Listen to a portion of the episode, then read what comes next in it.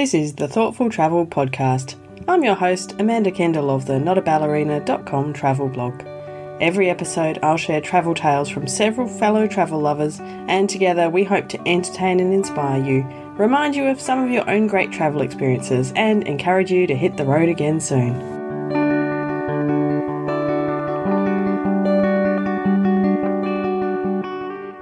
Hello, and welcome to episode 298 of the Thoughtful Travel Podcast. This episode focuses on conservation travel. I'd just like to start by paying my respects to the Whadjuk people of the Noongar Nation, where I'm recording this podcast, and it immediately makes me think that I know Indigenous Australians across the whole of Australia have always had this uh, a very sensible approach to managing our environmental resources and wildlife, and we could certainly learn a lot from them when we're considering this issue of conservation. In today's episode, though, I'm chatting with three guests who are experienced in the tourism area and have had some experience with various conservation issues, um, both here in Australia uh, and abroad as travellers. And I'm going to start with Roger Smith, who I spoke to recently for our Citizen Science episode. Roger runs the tour company Echidna Walkabout, and his chat is a great place, I think, to start this episode on conservation travel. He sets the scene for us to start with, with his definition of conservation travel. Conservation travel is a very important concept that is growing in the world at the moment. It's something that I ask people to take seriously because it has a lot to do with the way that people feel about what they're actually doing to the world and what they mm. can do to help. I take this particular topic very seriously because when we started back 30 years ago, mm. you know, ecotourism was, was the buzzword. Since then, there's been so many different iterations of what I'm talking about. By the way, I should point out that I'm very wary of putting down any of these, you know, m- making funny of any of these terms because they all have an important role to play. Like re- the latest one is regenerative travel.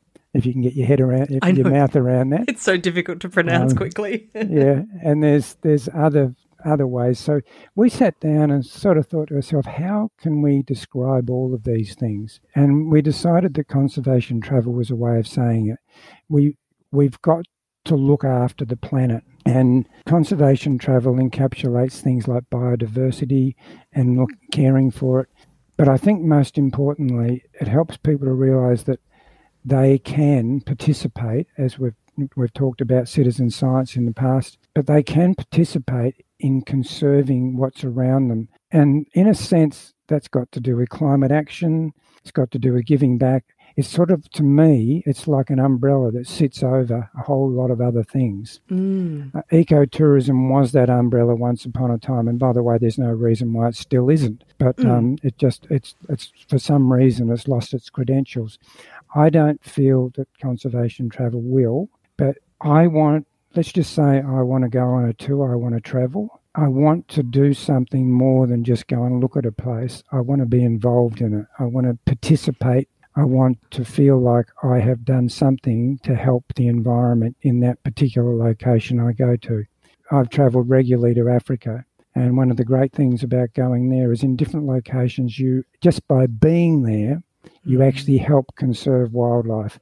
And when it comes down to it, that's really what I want to say today. When you're traveling and you're traveling to see wildlife, particularly wildlife in the wild, you are helping people who live there to help other people realize the economic value of doing that. Mm. I remember very clearly, and I've got a picture of this, and I, I have it on various places that I use online. But it was when I entered southern Botswana for the first time across the Limpopo River on a little dirt road across a little muddy bridge, a little muddy crossing, nothing much around, pretty arid environment.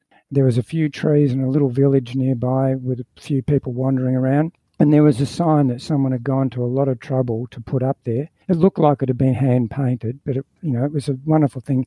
And it said in capitals, protect and conserve the wildlife of Mashatu. And then in smaller type, remember, no animals means no tourists, which means no jobs.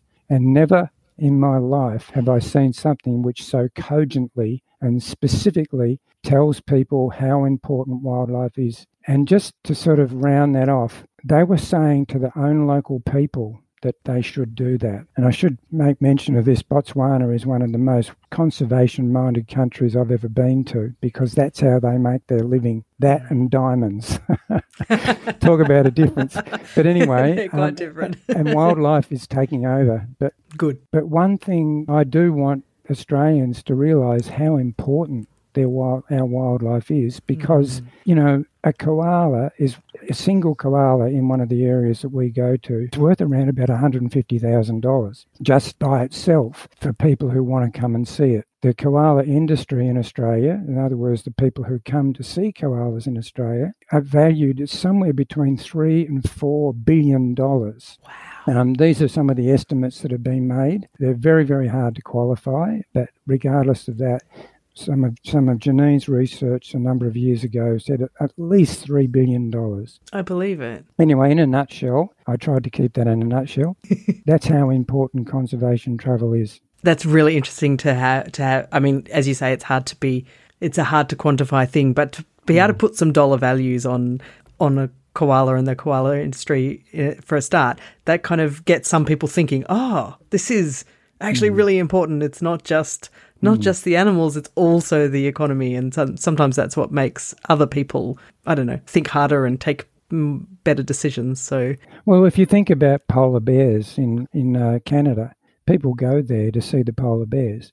People come to Australia to see our koalas and our wildlife. By the way, that's the main reason they come here. Um, to see our wildlife, and we vastly underestimate it. It's just hmm. ridiculous. Mm. And to do, and for it to be useful to us, we have to conserve it. We have to look after it. Absolutely, yeah, yeah, yeah, exactly. I know certainly I'd spoken with a few people um, in Africa, you know, involved with wildlife tourism in Africa, who certainly said during COVID, when there were no tourists, mm. that that really highlighted how important tourism is to conservation. So there's an interesting little aside there. It's not necessarily just to do with tourism, but Janine and I went to Timor Leste a number of years back, and obviously there's been war and conflict in East Timor for a long time.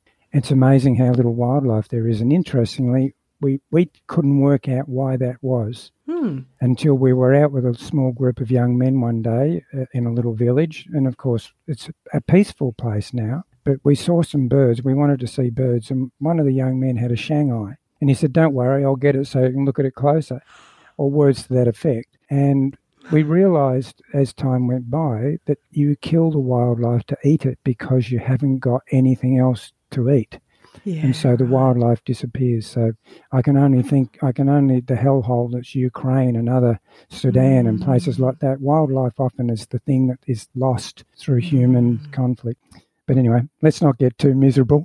It's horrifying, isn't it? But mm. on the other hand, I feel like in Australia we're so like, you know, lucky country that people don't pay enough attention to conserving wildlife. Like like you say, our tourism industry is practically entirely based on it. And yet mm. the average Australian doesn't really care or know much about it. No. Look, I pulled into a place one time. I won't name where it is. It doesn't really matter. And I'll never forget this. On the way towards that place, we'd seen, a, I was with a group of American bird watchers. And on the way there, we come across a huge flock of um, sulphur crested cockatoos. You know, the cockatoos of Australia. Most Australians don't realise that nowhere else has cockatoos. We're the cockatoo capital of the world. Anyway, we'd seen this big uh, flock of sulphur crested cockatoos, and we got to this accommodation place the fellow who ran it, and it was quite expensive, this place, the fellow who ran it welcomed us, and he had a friend there who stood there, typical Australian. He said, So, what wildlife have you seen, guys? And they said, We just saw sulphur crested cockatoos. And this fellow said, Oh, those bloody cockatoos, we should shoot the lot of them.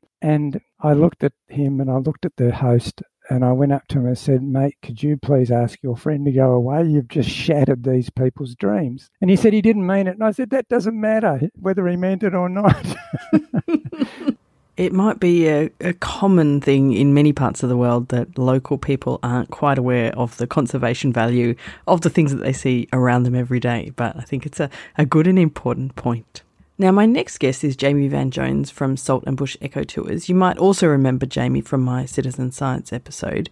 And for this one, we've talked about a conservation project which she and her tour participants have been involved with. and so I, I, guess for us we've we've also decided that we can go like further and we can create our own um, like citizen science projects so we've contacted our like researchers and we've we've actively tried to engage with other projects that are happening and and one that we've been working on is with the conservation council of wa has a great citizen science project um, and different projects actually. But one is all around uh, fairy terns, which, as the name suggests, they're like a cute tiny seabird. Everybody loves something that's got the name fairy in it. True. And they're a vulnerable species. And so we actually, um, in our local area, have different areas where they may come and, and nest and they migrate away for the winter months and they come back in about um, September, October, more October to um, to nest down on our beaches. But where they nest tends to be the same beaches that people love. So it's a very vulnerable situation. They just lay their eggs on the sand. And one year we had actually a cat go and wipe out the colony. So ate all of the eggs. Someone's uh, pet pet cat that was let outside. So a good thing is if you're if you have a cat to make sure that they don't go outside without a leash or a cat run. And then uh, what we did with the um, the Conservation Council and the Fairy Tern Network was um, set up on a, an island where we do one of our kayaking tours. That's in the middle of the Peel Harvey Estuary. We went every morning for 28 days between us and one other volunteer and we played the mating call of this little bird. And we they had little decoys that were set in the middle of a fenced area. And the idea was that we were trying to entice them with the mating call to come and nest in that area. And so we ended up getting two birds nesting, and we know at least one of them, we think maybe two of them had um, successful chicks in the first year. And then this past year, we did it again, and they they didn't nest in that area. So we're going to try again a third year. But this is something that we do on our kayak trips. So when we have people that are interested that want to come out for a 6 a.m. kayak, not everybody is up for that, but we definitely have keen guests that love coming out for this. We take them around and we we kayak the wetlands and we put on that recording and we do a bird survey as well, counting the number of species around. And then we come back after the two hour kayak tour and we take down the um, the callback, so the what we were using to entice them in. And so that's another project that we that we work on. I love this project, which has been having some genuine impact on conservation of a species. I also love it because it's in a very special part of the world to me, uh, down uh, near where my dad's been living. So, and I've uh, spent a lot of time in that part of Western Australia. So, uh, a really, uh, a really lovely example. Now, my final guest today is our favourite listener, Anuj, and this is a continuation of a chat I had with him back in episode 292 about his experience seeing lions at the Gir National Park in India there's been a huge conservation effort underway there for the last um, couple of decades, in fact. So, if you want to hear more about what he saw there, do go back to episode 292 and listen to his experiences. But in this part of the chat, we talk a bit about how they are doing conservation there and effectively. The more tourism happens, the more conservation happens and mm. and we are at the stage that they might have to find a new jungle to put the lions in so that's that's yeah so conservation is working yeah. clearly yeah, in this case working. yeah so yeah. Um, wow. yeah it's it's pretty good i mean considering uh, just to give you a comparison there is another another uh, sanctuary in india for tigers which is one of the best one which is also 14000 square kilometer sanctuary it's only 70 tigers in there. And and this has similar size is one of the biggest ones right? And this is one of the biggest ones and has 600 seven, almost 700 lions. Yeah exactly. Like 10 times the number of animals. It oh, sounds amazing. my god. Amazing. I mean i would recommend anybody to go and have a look. Only problem is it's quite hard to get to and that is probably mm. why also it's a lot of conservation success there. Exactly, it's probably uh, why it's worked. Yeah, yeah why exactly. it's worked. No, but even in India, the tiger one worked as well. So in 10, 15, 20 years, uh, the tiger population have gone up a lot, right? As well. So it, generally it works in India because the weather is very suitable uh, for the animals.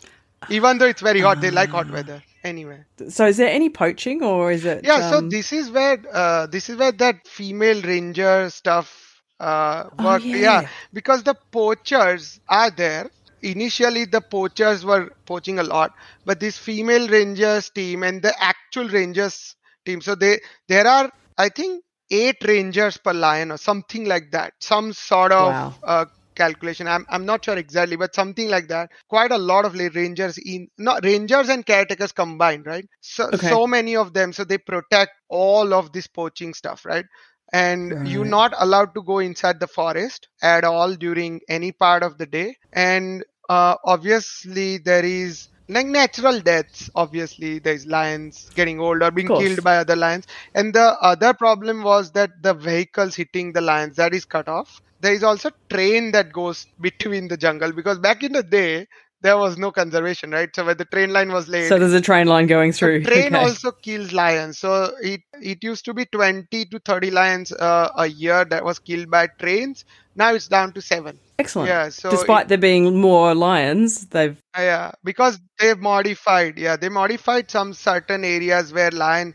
And uh-huh. uh, sort of they and they understood the patterns of the lions, you know, walking and the migration patterns and stuff. So they might have modified something around that. So I am so proud uh, of mm. what they are doing over there. And I'm so happy that I got to see it. yeah, exactly. When it's in your own homeland, in your yeah. home area, that's really special, isn't it? Yeah, so. yeah, it was great. And and the funny thing is, I'm from Gujarat, India, Gujarati, and the guides mm. are Gujarati, so they all we all speaking the same language, and Perfect. it is great to see Gujarati explaining in Gujarati to us. And we got to see everything. We got to understand everything. And that put me back all my 17 years because I've forgotten few words from Gujarati which were mentioned and it comes back uh, to me straight away. So uh, it was such a That's great cool. experience. Yeah, not only lions but also my own language skills. Have Your own heritage and yeah. Oh, that's a really extra special trip then, isn't it? It was great to chat with Anuj some more about this experience in the Gir National Park and just to reflect on, you know, the different ways that we can see and be involved with conservation projects, even if it is just supporting the kinds of projects where tourists can come and experience something and those tourism dollars are going towards supporting that conservation project further. And I think sometimes it's very difficult to know when you're traveling what is the best way to do a quote unquote good thing as you travel. And often it is just trying to do a bit of research. Uh, hopefully, having listened to these three guests gives you some more ideas about the kinds of uh, tourism experiences that probably are good in terms of conservation. It's all about asking questions, I think, doing your research, and having the intention of doing doing better than we've done in the past. I think that's uh, as sometimes all we need to try, and we're already making big progress. Anyway, thanks so much for listening to episode 298. I've got a few links for you today. First of all, you may want to go back and listen to episode 292 or 293 if you found these ones interesting. Uh, 292 was about ethical animal experiences on your travels and features Anuj's um, description of seeing lions there in India. And episode 293 about citizen science for travellers had um, lots of really, I found, really interesting tips and things I didn't know much about the kinds of ways we can get involved uh, in, um, in citizen science projects when we are on the road or also when we're at home. Thanks also a lot to my three fabulous guests. I started off with Roger Smith of Echidna Walkabout, and you can find out a lot more about uh, his work at echidnawalkabout.com.au. Thanks also to Jamie Van Jones, and you can find more about uh, Jamie's business Salt and Bush Eco Tours at saltandbush.com.au. They're based here in southwest of Western Australia. And lastly, um, a huge thanks to Anuj for coming on and telling me about his experiences. Um, you can find more and see some of his pictures from the Gir National Park on Instagram. His Instagram handle is AnujPH, A N U J P H. Of course, don't forget to come and join some of our groups. So we have a Facebook group for Thoughtful Travellers. Just search for Thoughtful Travellers in Facebook and you should find it. And similarly, we have a Thoughtful Travellers group on LinkedIn, which is just ramping up a bit. Uh, quick link for that is notaballerina.com slash LinkedIn or just search for Thoughtful Travellers and you'll probably find it there. So all of those uh, links, etc., will all be in the show notes. For this episode, you can find the show notes at notaballerina.com slash 298. I would love to hear in either of those groups or anywhere you can find me, uh, which is everywhere, uh, any of your own stories and tips for conservation travel. I always like to share uh, good experiences and people on the ground who've experienced or been to somewhere and seen it operating well is often a really good tip. So, as always, thank you so much for listening.